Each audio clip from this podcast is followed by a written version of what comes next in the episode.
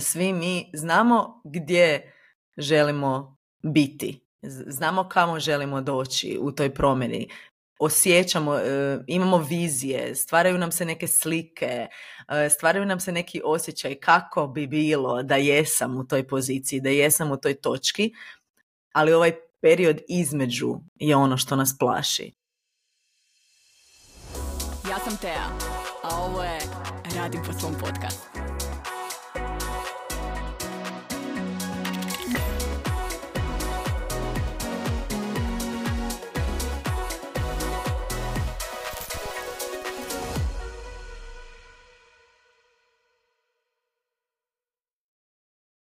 Krajem prošle godine mogli ste poslušati prvi intervju na Radim po svom podcastu uz najavu da ćemo u 2024. nastaviti ugošćavati poduzetnike, umjetnike, novinare, psihologe, kreativce. Ideja je da slušajući raznolike priče, hrabre neočekivane priče iz različitih industrija, ti sebi daš dopuštenje da izađeš izvan očekivanih okvira – i da eksperimentiraš i izgradiš vlastiti put do uspjeha. Na tu temu danas smo za vas pripremili novu priču o strahu od promjena i hrabrim odlukama. I ne znam bolju osobu za razgovor o ovoj temi od Eve Feldman.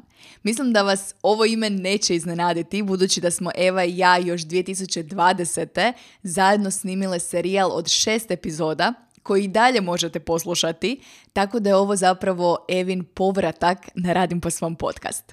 O Evi bih mogla reći puno lijepih stvari, no pokušat ću odabrati najvažnije. Službeno, Eva je psihologinja i edukatorica u području dubinske ljubavi prema sebi.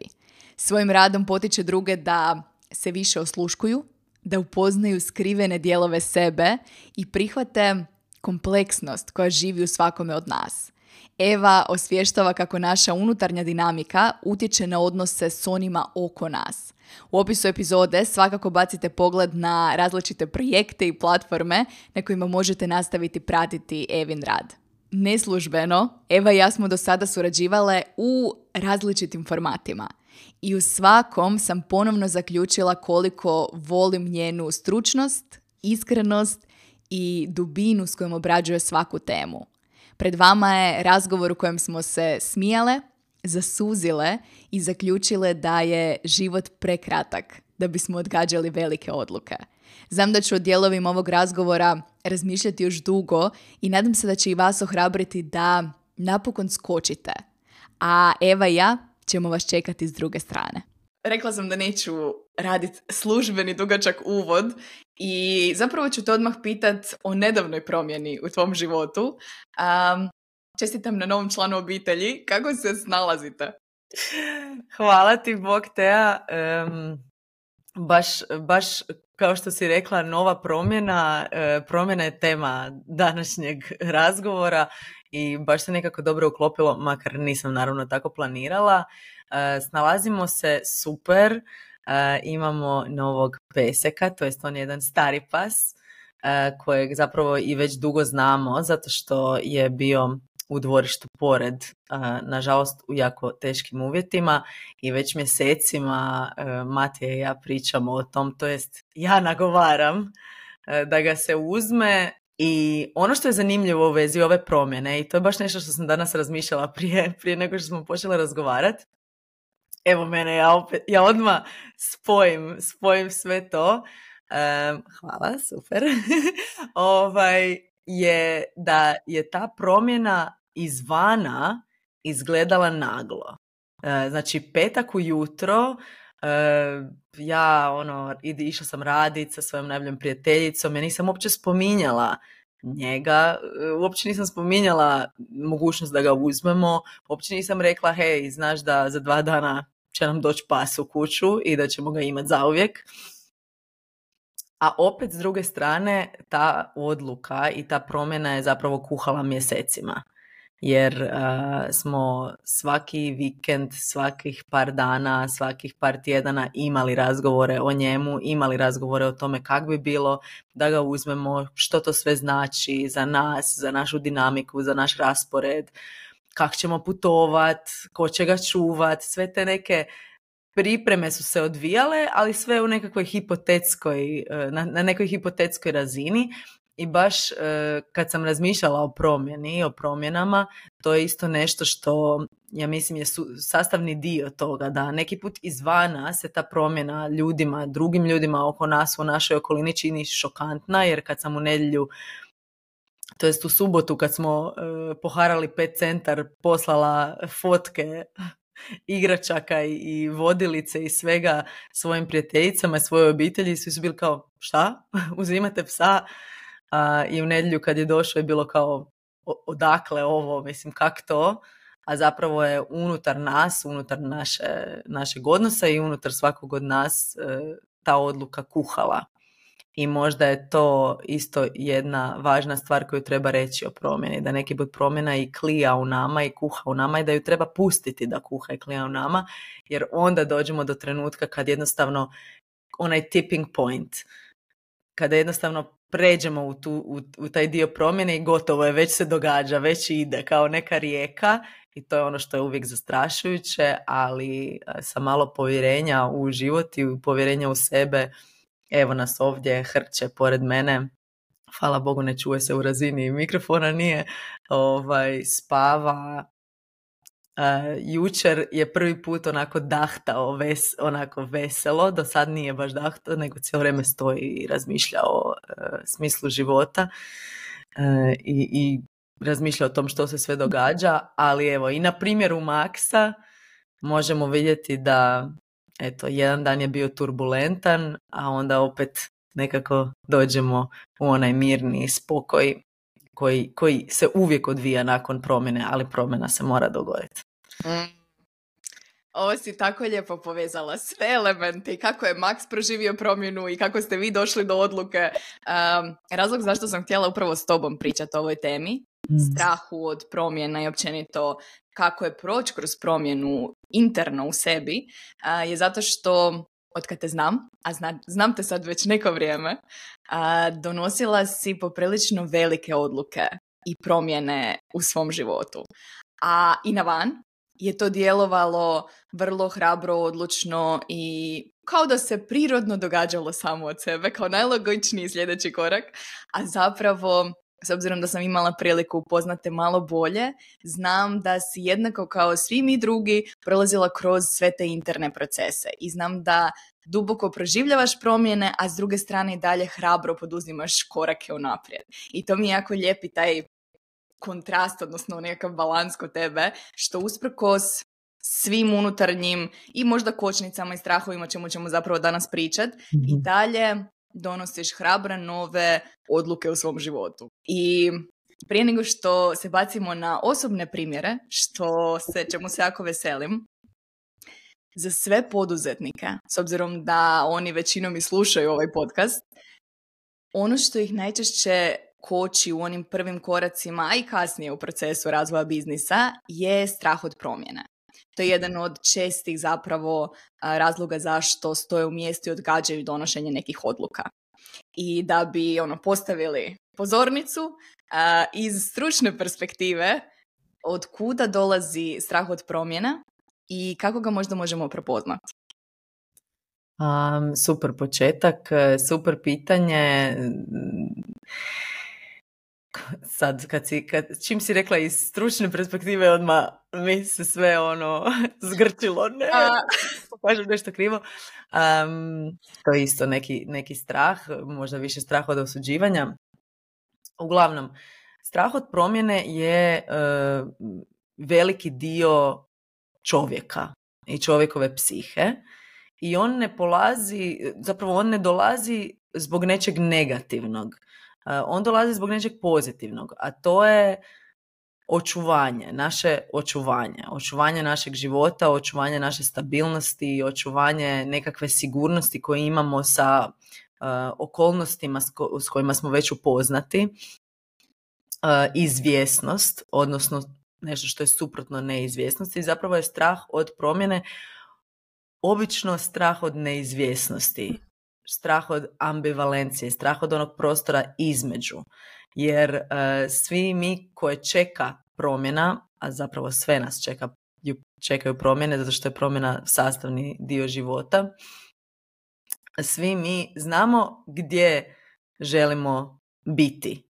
Znamo kamo želimo doći u toj promjeni osjećamo, e, imamo vizije, stvaraju nam se neke slike, e, stvaraju nam se neki osjećaj kako bi bilo da jesam u toj poziciji, da jesam u toj točki, ali ovaj period između je ono što nas plaši.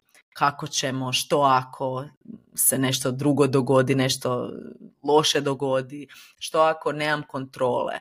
Um, I čisto ljudska psihologija i zapravo općenito psihologija svih e, živih bića, ajmo reći sisavaca, ali zapravo svih živih, živih bića, je da nisu sklona promjeni, ali se jako brzo adaptiraju promjeni. I to je ono što neki put, što nam fali neki put, to saznanje ili to povjerenje da ćemo se adaptirati, da koja god promjena se dogodi, da, da smo bića koja se vrlo, vrlo brzo prilagode, nauče i, i ostvare stabilnost u promjeni. E sad, naš mozak želi da mi preživimo. To je čisto ono evolucijski u, u našim genima želi, želi da preživimo i želi da nam se ništa loše ne dogodi. Kako, kako će nam se ništa loše ne dogoditi? Tako što ostanemo u svoja četiri zida, ostanemo u svojoj male kućici, ne mičem se baš previše, tu imam za jest, super mi imam vode i zašto bi se uopće uh, uh, razvijala, mijenjala, pomicala. E, ali čovjek je jako paradoksalan kad, kad je riječ o promjeni, zato što istovremeno imamo taj jedan dio nas i, i dio našeg mozga koji kaže stani, nemoj, čekaj, pripremi se, razmisli o svim opcijama, ali imamo, ako gledamo na nekoj možda čak i spiritualnoj, duhovnoj razini, čovečanstvo, imamo i onaj dio koji kaže hej, gle, tamo je jedna velika e, površina vode, ajde idem ja e, si napraviti splav i otići u nepoznato. I zapravo to je ono što je dio svakog od nas. Kad razmišljam i evo baš s obzirom da sam živjela u Portugalu pet godina, Portugal je onako to jedno mjesto s kojeg su moreplovci išli u nepoznato i išli pod navodnicima osvajati svijet, istraživati svijet. To je jedan dobar primjer i dobra slika, dobar simbol za tu, za tu želju za E, e, novim i želju za drugačijim i želju za promjenom koju svatko od nas ima u sebi. Sad, da se vratimo na ovo pitanje. E, bojimo se promjene i to možemo prepoznati tako što svatko od nas ima tu jednu kočnicu u sebi. mislim da je to Mel Robbins koja ima onaj 5, 4, 3, 2, 1 sistem. Kad mi dođe ideja, odbrojim 5, 4, 3, 2, 1 i idem napraviti tu ideju zato što ako pričekam dulje od 5 sekundi, naš mozak, ma možda bolje ne danas. Imaš ideju za video, ma aj ti prvo napravi ručak. Ne? to, je, to je ono što je, što je ta naša psiha, ali podsjećam i to volim podsjetiti sebe, svatko od nas ima i taj jedan dio energije moreplovca Mm. I, ili ako volimo Disneyeve crtiće Moanu u sebi, Moana koja gleda u obzor i sve je lijepo, sve je divno na tom otoku, ali nešto, nešto me vuče, nešto nije potpuno. I to je onaj kontrast koji mi imamo u sebi. I potrebu za stabilnosti i za, uh, za kak se to kaže na hrvatskom, um, predictable Mm, predvidivosti. Točno, bravo, hvala ti. Ne, nečemu što je predvidivo i nečemu što je sigurno, ali imamo potrebu i za avanturom i otići ćemo skočiti s bungee jumpinga i u adventure park i, i zapravo volimo se izgubiti u gradu i pomisliti su se ovo je nešto novo, lijepo, uzbudljivo. Imamo obje te strane sad je pitanje koju stranu više njegujemo i koju stranu više slušamo i jesmo li zapravo cijelu tu jednu stranu i iskoristili, jesmo li ju stvarno osjetili.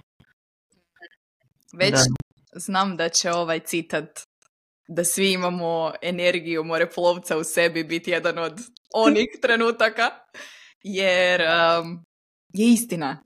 I općenito moram ti to reći i ovako javno, volim širinu s kojom ti gledaš svaku temu. Ja jako vjerujem u to da ništa nije crno-bijelo i sve mi ljudi jesmo uh, hodajući kontrast, odnosno kontradiktornost i hm. jako me svaki put sam toliko ono, intelektualno stimulirana, ali se to tako kaže, kad slušam tebe kako objašnjavaš neke stvari, baš zato što ih objašnjavaš i sagledavaš iz različitih perspektiva, to mi ono, mm. tako da hvala Eva što hvala ti. pričaš o temama općenito što dijeliš s nama online i offline. Um, da bude opipljivije, voljela bih možda da podijeliš jedan primjer, ne moraju biti pet, jedan primjer ili trenutak u tvom životu, privatni ili poslovni, u kojem si, možda taj, u kojem je taj osjećaj straha od promjene možda bio najizraženiji. I hmm. samo kao primjer, ja cijeli život valjda hodam svijetom i ponavljam da ja ne volim promjene. Prije par godina sam odlučila prestati to govoriti za sebe, identificirati se na taj način, ali je to jedan veliki dio mog karaktera. I volim to podijeliti s poduzetnicima zato što se često očekuje od poduzetnika da budu oni koji pomiču granice, testiraju, vole novo, vole rizike. Ne. ja nisam jedno od tih, barem ne prirodno i to je nešto s čim se zapravo suočavam vrlo često na nekakvoj mjesečnoj godišnjoj razini i morala sam razviti mehanizme kako zapravo, ovo što si spomenula, dat prostor tom dijelu sebe. Hmm. I nositi se sa ovim koji voli sigurno i poznato. Ali ajmo krenuti od primjera, ajmo krenuti od možda neke situacije koja god ti prva pada na pamet u kojoj taj osjećaj, taj strah bio najizraženiji. Hmm. Samo, samo bih htjela komentirati, jer super mi je ovo što si, što si izrazila i rekla da si prije govorila za sebe da ti ne voliš promjenu i da je to taj baš neki osjećaj koji imaš ono ne, ajde radije da ne ili ajmo prvo sve isplanirati i znati kako ćemo ako padnemo s desne strane, a kako ćemo pa ako padnemo s lijeve strane. Ovaj, I taj dio taj moment u tvojem životu kad si ti odlučila ne, ajde neću više se identificirati s tim, ajde neću više to govoriti i kako neki put smatramo, mislimo za sebe da smo jedno, a zapravo u iskustvu i u životu možemo shvatiti pa ne, zapravo je i ovo drugo istina. Zašto? Željela bih spomenuti e, da mi zapravo u drugom pokušaju snimamo ovaj podcast, jer zadnji put kad smo počeli ja sam došla na rubu suza i rekla te ja, ne mogu pričati o ovom, meni je sve previše, imam anksioznost, nemam ništa za dat, nemam ništa za reći. I to spominjem zato što sam ja mislila da je to bilo zato što je bilo previše promjena. Zato što sam prolazila kroz previše promjena i zato što mi je trebalo nekako da se ustabilim. I onda je došao Max i onda sam shvatila ne, ja, ja zapravo volim promjenu, volim da se stvari mijenjaju i možda je ta neka anksioznost bila i od neke, nekog osjećaja stagnacije i od nekog osjećaja, ok, kao to je sad to. Za one koji, koji prate moju priču na, na Instagramu, i vjenčanje i preseljenje natrag u Hrvatsku nakon pet godina Portugala, ja sam mislila da je to promjena, ali zapravo sad shvaćam, evo tek je prošlo par dana, ali shvaćam ne, imala sam osjećaj ko da se vraćam i ko da sad nema više promjena i sad je to to i možda me to više plašilo. Pa onda samo da dajem ono neki drugi primjer da sam ja očito mislila za sebe da, da sam osoba koja, koja je to isto ne može s promjenama i to je teško, ali zapravo sad kad pogledam unatrag, možda je ovo drugo bilo malo za, više zastrašujuće. I tu dolazimo do tog primjera iz mog osobnog života, seljenje u, u Portugal, definitivno. Seljenje u Portugal, to su bili mjeseci i mjeseci pripreme sa samom sobom, razmišljanje sa samom sobom i točno se sjećam da sam u tim razmišljanjima pitala svoju mamu i ne znam da li to sam vjerojatno negdje spomenula prije, ali evo reći ću i ovdje jer mislim da će ovdje isto doći do drugih ljudi. A, pitala sam mamu što je, što je istina, što je točno. Da li ja idem u Portugal zato što želim, zato što želim pobjeći od ozbiljnosti i od ozbiljnog života ili idem u Portugal zato što idem um, u avanturu i istraživati zato što sam hrabra. A ako ostanem u Hrvatskoj, jel ostajem u Hrvatskoj zato što ne želim izaći iz svoje komfort zone i setlam se na neki način ili ostajem zato što znam da treba malo se potruditi kad je teško i kad je dosadno i ono ostati u tom. I moja mama, mudra kakva je, i samo rekla da. Odgovor na sva ta pitanja je da. Volimo tvoju mamu. jako volimo moju mamu. Uglavnom, naravno, ja onak zbunjena sva i samo je rekla, Eva, sve, sve je da. Sva, svaki, svako to pitanje je da, svaka ta situacija je da, jer sve ovisi o tebi. Što ti napraviš s tim, što ti napraviš s tom svojom odlukom. Možeš otići i da je to bježanje i možeš otići i da je to istraživanje. Možeš ostati i da je to setlanje i ostanje u svojoj komfort zoni i, i možeš ostati i, i potruditi se i ono raditi prema nečemu daljem, kasnijem, ne znam, stabilnosti nekoj što želiš. I to, to je stvarno bio moment kad sam se nekako i oslobodila možda te, tog straha. Strah od promjene je često i strah od pogreške strah od promjene u poduzetništvu je, možda i strah od neuspjeha. Što ako ova odluka me odvede u provaliju i ne želim riskirati, evo sad je dobro, zarađujem dovoljno da, da živim i zašto bi sad nešto mijenjala, zašto bih htjela više. Pogotovo mislim da u određenoj klimi društvenoj u kojoj se ne smiješ isticati, u kojoj ne smiješ htjeti više, kaj pa dovoljno ti je, imaš zaplatiti kave i otići jednom u restoran mjesečno i zašto bi sad htio više? I u, kojem, u kojoj se gleda nažalost i zbog možda nekih realnih e, primjera, ali u kojoj se gleda na više i veće kao na nešto što si dobio jer si prevario, kao na nešto što, što je povezano sa možda nekakvim nemoralnim stvarima, onda nam je često u poduzetništvu teško priznat sam sebi, ali al želim, želim nešto drugačije, želim da mi je lakše, želim više zarađivati u ostalom. I tad je, da, s, tom, s, tom, s tim odgovorom maminim, kao da, kao da sam shvatila da je cijela odgovornost na meni. I to je ono što je teško u promjeni, um, je da sam ja odgovorna i da ja odlučujem i da ću ja biti ta koja će napraviti tu promjenu i ja ću biti ta koja će spavati s tom promjenom, nitko drugi. I ultimately, budući da nema tog točnog odgovora, šta je točna odluka, nego svaka naša odluka otvara sljedećih tisuću vrata koje uopće ne vidimo prije te odluke, da se trebam voditi svojim osjećajem i, i svojom željom i da je to jedino što, što, što treba napraviti. Spomenut ću ovdje i odluku da dam otkaz i, i da počnem raditi za sebe, zato što si ti definitivno na, najveći dio te odluke i e, tako nježno i lagano i onako baš intuitivno i kakav je tvoj brand, te si ti mene pogurala u to. Zato što obje se sjećamo kako je to izgledalo, obje se sjećamo tog razgovora na telefonu gdje si ti samo rekla, ok, ali zašto u prvom mjesecu? Zašto ne sad u dvanestom? Evo, imaš tri dana do dvanestog, zašto ne sad? Ja jednostavno nisam imala dovoljno dobar razlog zašto ne, osim straha od promjene.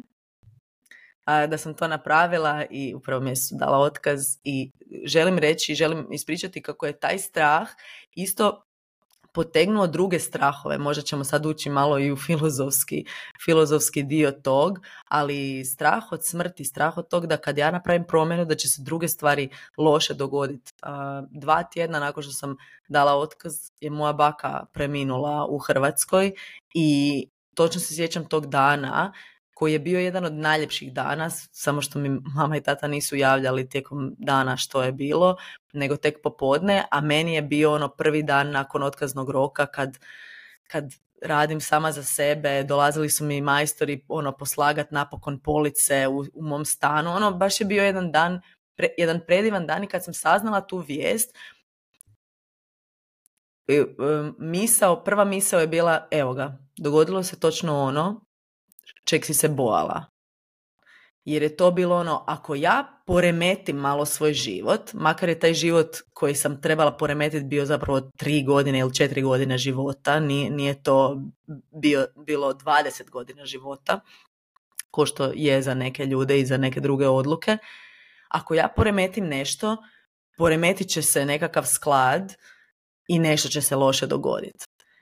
Međutim, ono što nisam znala tad, kad je moj mozak htio meni dati sve neke negativne posljedice da bi me malo usporio, ono što nisam znala tad je da ću u toj promjeni, da ću u tom nečem teškom što se dogodilo moć naći puno, puno značenja i, i, i svrhe za sebe i da će to biti vrijedan dio mog života. Što ne znači da sam htjela da baka premine, što ne znači da je dobro da je preminula, to je teško i postoji dio žalovanja u tom, u tom trenutku i kasnije naravno, ali sam, dob, sam bila obogaćena nečim za sebe. Tako da, evo, to bi, bile, to bi bila dva trenutka, zapravo ne znam da li sam odgovorila na pitanje, ali to bi bila dva trenutka selitba u, u Portugal i davanje otkaza da radim za sebe. Mislim da si savršeno odgovorila na pitanje i dala više od, od toga. Šta si, moram pitati jer me zanima, što si dobila, koja je najvrijednija najvrijedniji uvid ili zaključak ili nova perspektiva koju si dobila nakon tog iskustva. Završio otkazni rok, dogodilo se što se dogodilo, javile su se sve one, vidiš da kad ti poremetiš ravnotežu života, da se loše stvari potencijalno događaju. A, prošavši kroz taj, između ostalog, emocionalni mentalni proces, što je najvrijednije što si dobila? Um, dolaze mi suze, ne želim stvarno zvučati patetično, ali da je život promjena. I da mislim to je nešto što, što je zapravo i nekakav možda i opći pojam. Nije ovo tu prvi put da, da će netko to reći, ali da zapravo trenutak kad nema promjene je smrt. I onda taj moment uh, kad, kad sam čula za smrt, mi je bio podsjetnik on, da, da živim. To je, to je zapravo podsjetnik za mene da živim i da skačem u nepoznato i da se razvijam i da pronalazim nove, nove obzore, nove trenutke, e, nove ljude, nove odnose, nove momente, nove dijelove sebe, jer dogod, dogod sam živa mogu to. Jer kad se dogodi ono, ono jedino finalno, je smrt. I to je, e, može biti možda harsh i malo, malo grubo, ali onako jedina, jedina promjena od koje se ne možemo vratiti i radikalno, radikalno, radikalno, ali jedina promjena od koje se ne možemo vratiti, koju ne možemo promijeniti je smrt. Evo, možda bi ja rekla i imat dijete, ajde, ali zapravo, mislim, ne, sad ću ja zvučati kao neki psihopat, mislim, definitivno mislim da i ima dijete, ali mislim, ima i drugih, ima i ljudi koji nisu rodili djecu pa se brinu za nečiju tuđu djecu, bake, tete, u ostalom neki ono sustavi, ne mislim da se treba dijete dati, da se razumijemo, molim vas, da trebaš dijete dati na posvajanje ako ti se ne sviđa ili ako želiš promijeniti. ali ok, sad sam malo zaglibila. Ali uglavnom, evo ga, smrt i možda imanje djece, to su te neke promjene od kojih se to ne može vratiti, ali još uvijek u ovom tu dijelu života, na primjer imanja djece, opet ja sam ta, ja sam tako odlučuje kako će to izgledati, ja sam tako odlučuje ono što Viktor Frankl kaže jedino, jedino što se ne može oduzeti e, čovjeku je njegova sloboda da, da reagira na situaciju koja mu se događa. Hmm. Tako da. već, već znam da će nakon ovog razgovora da ću imat o čemu razmišljati neko vrijeme. Um, hvala što dijeliš tako osobno i duboko. Uh, zato što je, to su misli koje zbilja dotaknu i koje promjene perspektivu. I da, mislim da si da je dobro što si ubacila i ovaj dio sa imanjem djeteta, zato što nakon toga svi roditelji vjerujem da će se složiti koji slušaju podcast. život više nije isti. To je nešto što, ćeš, što čujemo od većine roditelja kad ih pitamo o tome i ne mogu više zamisliti svoj život drugačijim i tako dalje i tako dalje. Tako da to je dosta ovako velika i nepromjenjiva odluka na neki način. Sve ostale, pokretanje biznisa, pa zatvaranje biznisa, pa otvaranje novog biznisa, pa sve to i selitba i povratak su ništa. Doslovno ono tako manje bitne odluke kad ih usporedimo sa primjerima koje si navela. mm I ako zamislimo recimo sad nekoga tko je sličan meni i tebi, posebno u onoj fazi prije, u tvom slučaju par godina, a i u mom slučaju par godina, kad smo sjedile same sa sobom i s tom željom da promijenimo nešto poslovno i pokrenemo nešto svoje, a istovremeno sa svim strahovima, sumnjama i otporima koje si navela do sada, mislim da si baš lijepu onu, paletu uh, strahova opisala i spomenula. Za one koji još uvijek sjede nad papirom i razmišljaju bi ili ne bi, lista za i protiv, mm. što ako, a, postoji li neki prvi korak koji bi predložila takvoj osobi u tom trenutku procesa? mm Pa ima, ima, par, ima par stvari koje su stvarno male ne i mogu biti taj prvi korak. Uh, htjela bi reći lista za i protiv super, super stvar ko nije nikad listu za i protiv napravio, nek baci prvi kamen. E, ja, ja ih radim ja ih radim za puno stvari i mislim da je to super moment u kojem možemo sve svoje brige staviti na jedno mjesto. Isto tako i lista što ako. Um, ja isto tako prve, prva noć nakon što sam dala otkaz pisala sam sve najgore. Što ako se desi sve najgore i sve sam to izlistala i onda sam opet to pročitala i samo su dolazila rješenja. Jednostavno nigdje nije bilo evo ga i to je to sad i ne znam šta je najgore. U, uvijek je zadnje meni bilo i to moram, moram zahvaliti svojim roditeljima što su mi udjelili to povjerenje, ali uvijek mi je zadnje bilo dobro, preselit ću se natrag od mame i tate i spavat na kauču, mislim, šta sad? Um, ono, ono što, što bih dodala uz tu listu što ako koje, koje je kao što ako se nešto loše dogodi je ono što, što ti imaš zapravo u svom vodiču za godinu što mi je predivno, a to je ne bi li bilo cool da ili a, a što ako suprotno, a što ako pozitivno, a što ako imam e, e, stalnih klijenata uvijek, što ako ne moram više nikad pitat da su mi otvorena mjesta. Ja sam u zadnjih dvije godine evo, da, zapravo sad je prošlo dvije godine od kad radim za sebe, jednom otvorila tri mjesta, zato što konstantno ima netko tko želi raditi sa mnom i konstantno ima netko tko želi čekat da bi radio sa mnom. I zapravo u dvije godine nisam, i to je onaj dio gdje sam, gdje sam prošli put kad smo pokušale snimati imala osjećaj ja nemam šta za dati jer ja zapravo ništa nisam mijenjala. U dvije godine samo počela i sve se od početka dogodilo tako kako sam ja razmišljala optimalno zamisli da ovaj e, tako da treba si i to popisati treba si i popisati te neke male snove. I ono što je važno je možda ali kako imamo strah od promjene onda ni nemamo baš ne, nemam rizika od tog da sanjamo preveliko i neki kažu da treba sanjati veliko. Ja bih rekla u ovom slučaju taj što ako nek budu sitni trenuci.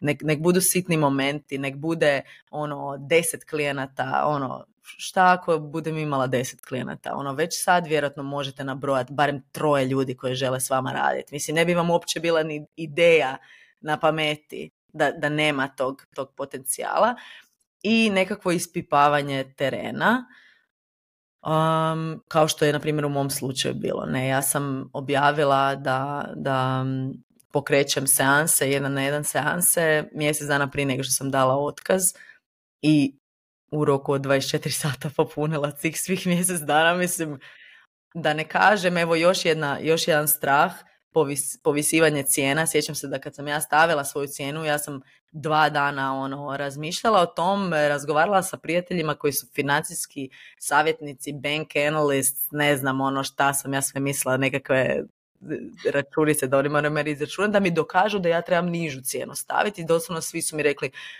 eva, ljudi će, znači, ljudi će platiti toliko koliko, koliko ti naplatiš. Oni ljudi koji žele raditi s tom će platiti toliko koliko ti naplatiš i to je to. I ja sam išla sa višom cijenom koju sam stavila i odjednom, eto, nikome to nije bio problem i nitko to nije preispitivao i tako je bilo i kad sam povisila cijenu, e, samo je bilo, aha, ok, hvala kaj sam javila i to je to, nastavilo se dalje. tako da, da, možda nekakvo ispitivanje, znači, ok, nemoj dati otkaz ako nema nikakvih klijenata ili nikakvih nekih mogućnosti konkretnih za, za rad u sljedećih mjesec dana.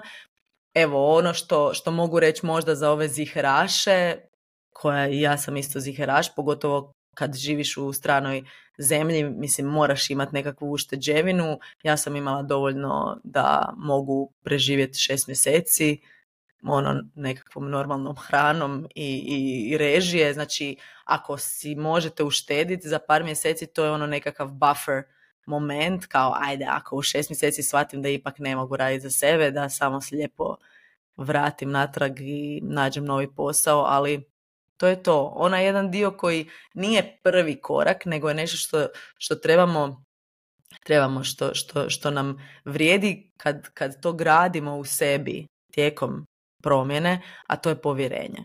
Povjerenje u život i povjerenje u sebe i ono to baš pouzdanje da ćemo proći kroz to, da, da smo se već nosili sa promjenama, neki put smo se nosili s promjenama koje nam nisu i, i došle od nas, koje nismo mi odlučili, nego su nam se dogodile. A ovo tu je promjena koju ipak ja odlučujem i taj dio ne, nemojmo podcjenjivati, to jest evo netko tko sluša, nemoj podcjenjivati moć um, osjećaja kontrole nad svojim životom. Kad se bojimo od promjene, kad se bojimo promjene, ona, zapravo nas taj strah i nešto izvana, nešto drugo nas kontrolira. A kad napravimo promjenu i uđemo u nju, kako moja mama kaže, začepiš nosić i baciš se sa stijene, pozdrav mami, Ja mislim da mama mora napraviti svoj Instagram, ali dobro. Ne, ona, ona bi u startu imala zajednicu, jer si, ako ništa drugo, ti si već izgradila njen brand i zajednicu. Ja na čemu, mama? E, začepiš, nosiš, skočiš sa stijene, to je taj moment, onaj moment kad, mislim, ako je itko ikad skako sa visoke stijene, znamo svi da stojimo tamo 40 minuta.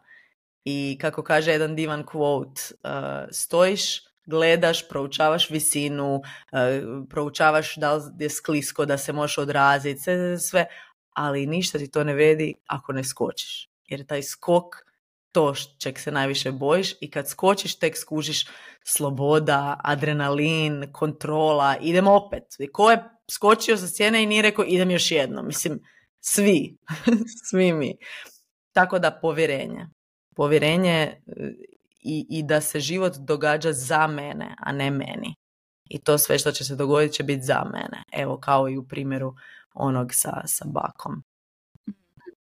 Znam iskustveno da poduzetnici koji imaju tu dozu povjerenja i u sebe, da će se znat nositi sa svakom situacijom koja se dogodi i u nešto veće od sebe, puno lakše i brže rastu, između ostalog u poduzetništvu. Apsolutno. No, zato moram pitat, kako mm. gradimo to povjerenje, Eva?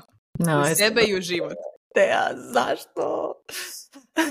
Ali super si ovo tu rekla, povjerenje u sebe i povjerenje u nešto što je veće od mene. I to je taj dio, ja kažem povjerenje u život, to za nekog može biti na, duhovno, mislim to je duhovno meni, to može biti povjerenje u svemir, može biti povjerenje u Boga, nekome je vjera sastavni dio tog.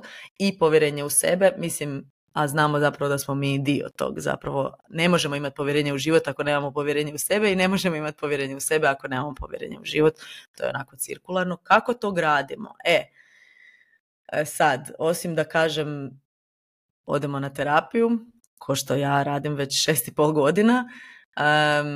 gdje, gdje onda s nekim u laboratorijskim uvjetima osjećamo i gradimo taj osjećaj sami za sebe. Mislim da je bitno možda podsjetiti se, podsjetiti se na neke trenutke, jer nema šanse da je netko došao do 25. 30. 35. godine, a da nije prošao nešto što nije nikad mislio da će proći. pa onda se podsjetiti, ok, kako sam se osjećala ili osjećao prije tog momenta, koji su bili strahovi prije, a što znam sad kad sam to prošla ili prošao? Što je, koji je bio dominantan osjećaj nakon tog? Možda je, bio, možda je bila i bol, možda je bila i tuga i gubitak, neki žalovanje, ok, apsolutno i za to treba imati, ono, držati prostor, ali ni bol nije nešto loše, tuga nije nešto negativno, to su samo neugodne emocije, ali nam govore o nečemu dobrom, e, do nečeg mi je bilo stalo, u, ne, u nešto sam dala sav svoj trud, nečemu sam se nadala, to, su pozitivne, mislim, neugodne emocije koje zapravo u sebi drže i nešto pozitivno. Tako da to bi možda bilo ono jedna, jedna vježba onako ili to se može raditi onda na tjednoj bazi. Što je prošli tjedan, kroz koju situaciju sam prošli tjedan prošla koja mi nije bila ugodna, ali evo me tu. Ono, živim i dišem i preživjela sam ili preživio sam. Mm.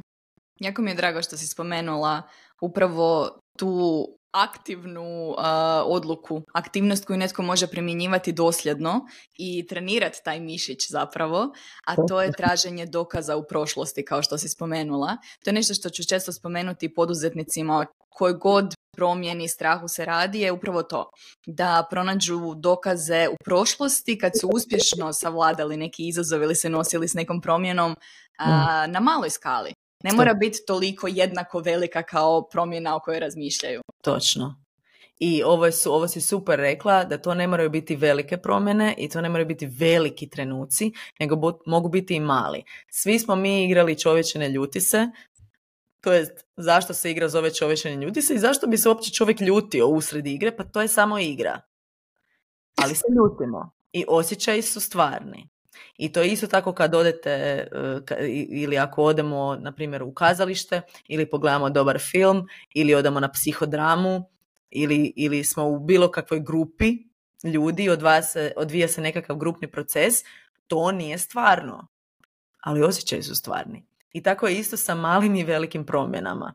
Ako smo netko tko se jako boji promjene, onda će i mala promjena dovesti do osjećaja koji su nam prisutni prije velike promjene.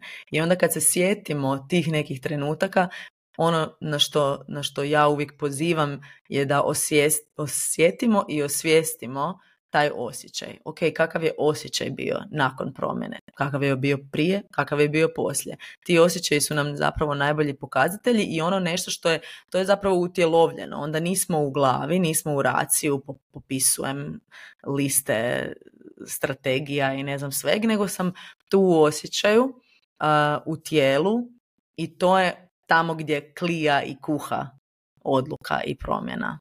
Tako da, da. tu je bitno ostat. Da, i jako mi je drago što si spomenula osjećaje ne samo prije, nego i nakon promjene i to je ono zadnje, ne možemo završiti ovaj razgovor bez razgovora o osjećajima nakon što donesemo odluku. I ti osjećaji nakon što donesemo odluku su razlog zbog kojeg ja sam većinu života govorila da ne volim promjene, jer jednostavno moj živčani sustav kad god dođe do neke veće promjene od recimo selitbe iz jedne zemlje u drugu, od selitbe iz jednog kvarta u drugi što se dogodilo prošle godine, do recimo kad smo doveli Zoju u obitelj, do dakle svaka promjena u mom životu mala ili veća rezultira određenom dozom stresa nakon. I potrebno mi ono što danas znamo sebi, potreban mi jedan period, ovisno veličini promjene duži ili kraći, jednostavno regula- samo regulacije i navikavanja na promjenu. Um, Eva, kako izgledaju te emocije nakon što donesemo veliku odluku i zašto one često nisu ona pokretačka, oslobađajuća energija koju očekujem. Ok, pokrenula sam svoj biznis, napokon sam skočila i želim tu dozu adrenalina i 12 produktivnih sati dnevno i postavljanja sad temelja, biznisa, prodaje. Sad ću biti na svojih 150% jer između ostalog moram. Mhm. I onda se to ne dogodi. Um, I ono što često primjećujem, sad možda nadograđujem na isto pitanje, ono što često primjećujem je da te emocije koje se dogode zbog jednostavno promjene i procesa navikavanja pripišemo krivoj odluci. Mhm. Ako se ovako osjećam nakon što sam skočila, očito to nije bila dobra odluka. Mhm. Um, reci nam nešto o Da. tome. A, mislim, e, zapravo zanimljivo mi je, zanimljivo mi je kako to opisuješ, da, da često mislimo da nije dobra odluka zato što se ne osjećamo momentalno e, dobro i uzbuđeno i da.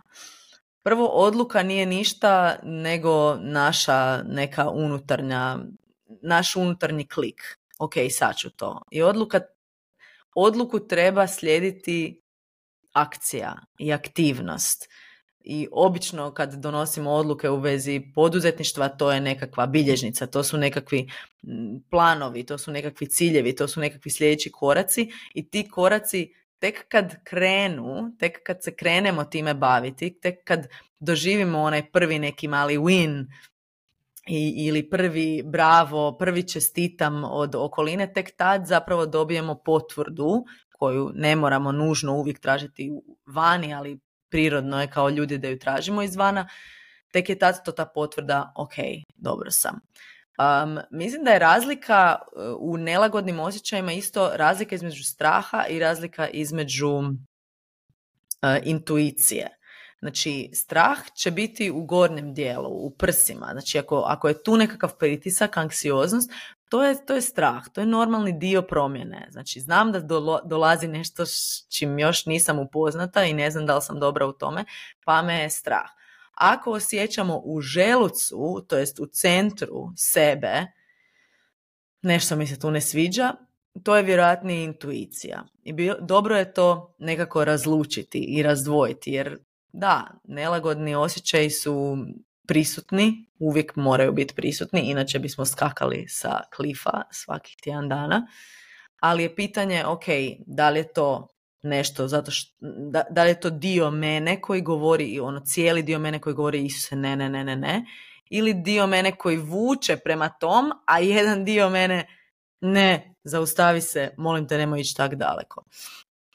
Zašto se, zašto se događa da, em, da nam nije ugodno nužno je upravo taj dio promjene, ono što smo pričali na početku, da naš mozak jednostavno percipira promjenu dok se ne prilagodi, percipira promjenu kao nešto nužno loše i nešto što riskira naš život.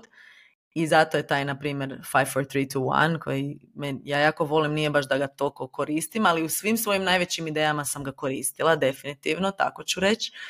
Uh, on zapravo blokira tu kočnicu i blokira taj moment gdje počne mozak razmišljati više nego što, što naša intuicija i naš nekakav drive govori. E, Iz mog osobnog iskustva ne odluke, nego akcije koja potvrđuje moju odluku. Nakon svake akcije koja je potvrdila tu moju odluku, nakon poslanog maila o otkazu i, i nakon poslanog ono, linka za prijavu za seanse, tu je bio jedan release, e, ono, jedan, jedno olakšanje i jedan osjećaj da ja vodim svoj život. I mislim da je to, to je, to je zašto je promjena toliko e, važna za nas i, i za svakog od nas. I nekima je, nekima je potrebno malo promjene da budu zadovoljni, nekima su potrebne velike promjene. Nekima, nekima je potrebno da im stafra dođe doma i da na pola se brinu kako će spavat po noći i kajak e, me zakolje u snu,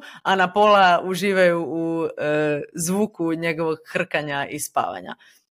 Neki od nas smo takvi, a nekima je potrebna mala promjena. Ali bilo kako, promjena je ono što nam daje osjećaj kontrole nad svojim životom, a svaki čovjek želi i treba imati kontrolu nad svojim životom, inače dolazimo u stanje one naučene bespomoćnosti gdje svi znamo takve, takve osobe ili jednu barem takvu osobu koji su uvijek svi drugi krivi, koji su uvijek svi drugi eto preprečili se na putu u njenom životu i život se događa njoj, a kažem osobi, a ne za nju. I, i potrebno je izvući se iz tog i iz malih nekih tih trenutaka koje, u kojima se nađemo i možda ne svojom voljom, sami mi odlučiti kako ćemo se postaviti, ono što sam citirala Frankla.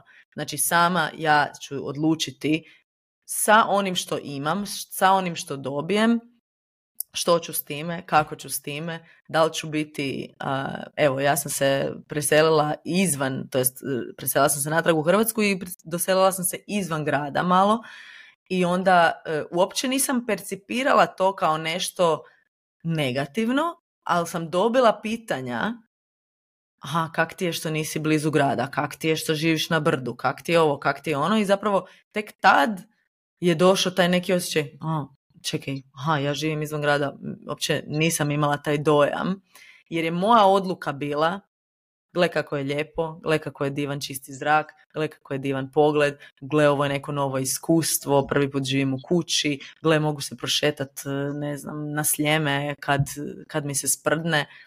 To je bila moja odluka, zato što sam se naučila živjeti tako da preuzimam kontrolu nad svojim životom, ali to je isto bila to, za to je isto trebalo vremena i treninga i ono što si ti rekla, jačanja tog mišića, jednostavno jačanja kapaciteta za promjenu i jačanja kapaciteta za, za preuzimanje kontrole nad svojim životom, da.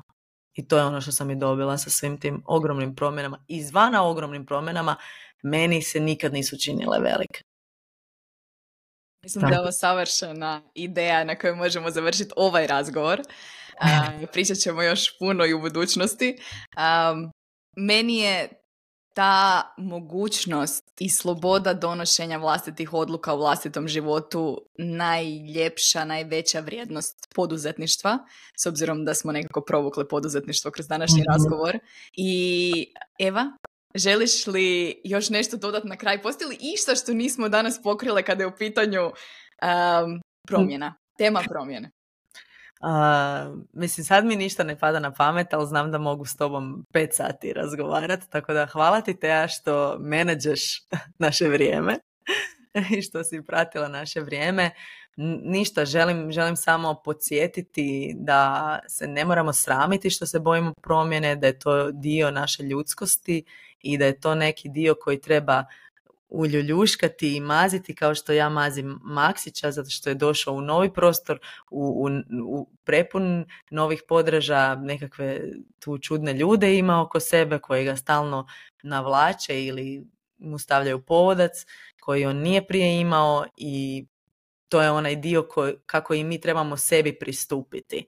Ono, ok je, velika je promjena, pa naravno da se bojiš, a ne daj nemoj se bojati, vidiš te ja rekla da trebamo biti hrabri, ne, trebaš se bojat jer je to dio, dio mene koji je vrijedan i koji me, koji me doveo do tu gdje jesam, ne, ali idemo upoznati ovaj drugi dio, idemo upoznati ovaj dio koji želi biti moreplovac.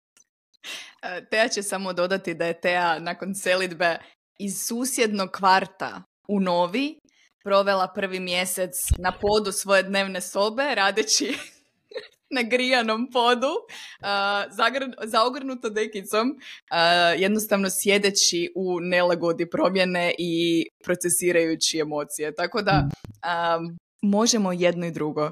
Točno. I nakon tog prvog mjeseca ne osjećam se nimalo manje uspješno ili moćno u svom životu. Jednostavno znam da postoji taj dio mene koji treba ono, ušuškat se dok se ne navikne. Da, da, period adaptacije. To. Uh, Eva, zadnje pitanje, barem za danas. Um, gdje svi oni koji su se zaljubili danas u tebe mogu nastaviti pratiti tvoja promišljanja, rad, uh, ideje? A, slobodno na Instagramu uh, username je at too much Eva, zato što sam too much i ako volite ljude koji su tumači, ako mislite da ste tumač, slobodno dođite. Tamo se isto možete prijaviti na newsletter. Obećajem da ću biti malo dosljednija. E, ove sve ostale promjene su me satrale, ali pišem uvijek iz srca i pokušavam autentično dijeliti svoja promišljenja i svoj život isto nekad. tako da ako je to nešto što vam se sviđa, hop on over. Imamo velike stvari u planovima. Sviđa mi se to čuti. A, ostavit ćemo sve linkove u opisu ispod epizode. I Eva, hvala ti na druženju danas, na formalnom druženju prije par godina. Ja sam htjela nešto reći, prosti. Što? Da vi isto mogu slušati uh, na podcastu, pomalo tumač podcast zajedno s Marie Vasler. Uh, tamo objavljujemo svaka dva tjedna ili jednomjesečno, ali isto tako životi i razmišljanja. Da ne bi bilo da sam zaboravila a sad sam na podcastu. da, savršen je, isti je format. Samo, samo možete nastaviti slušati u istom formatu Evu i Mariji. Da. Um, do, dodat ćemo i taj dio. Hvala. Eva, hvala ti puno na tome tko jesi i što si imam priliku družiti s tobom zadnjih godina. Um, družit ćemo se opet. Da. Hvala tebi, Teo, na pozivu i povjerenju da mogu ovako veliku temu na neki način približiti drugima. Ček. Uh, hvala vam što ste slušali današnju epizodu. Družimo se prve sljedeće srijede i Eva i ja ovom prilikom navijamo za vas. Do sljedeće epizode. Navijam za tebe.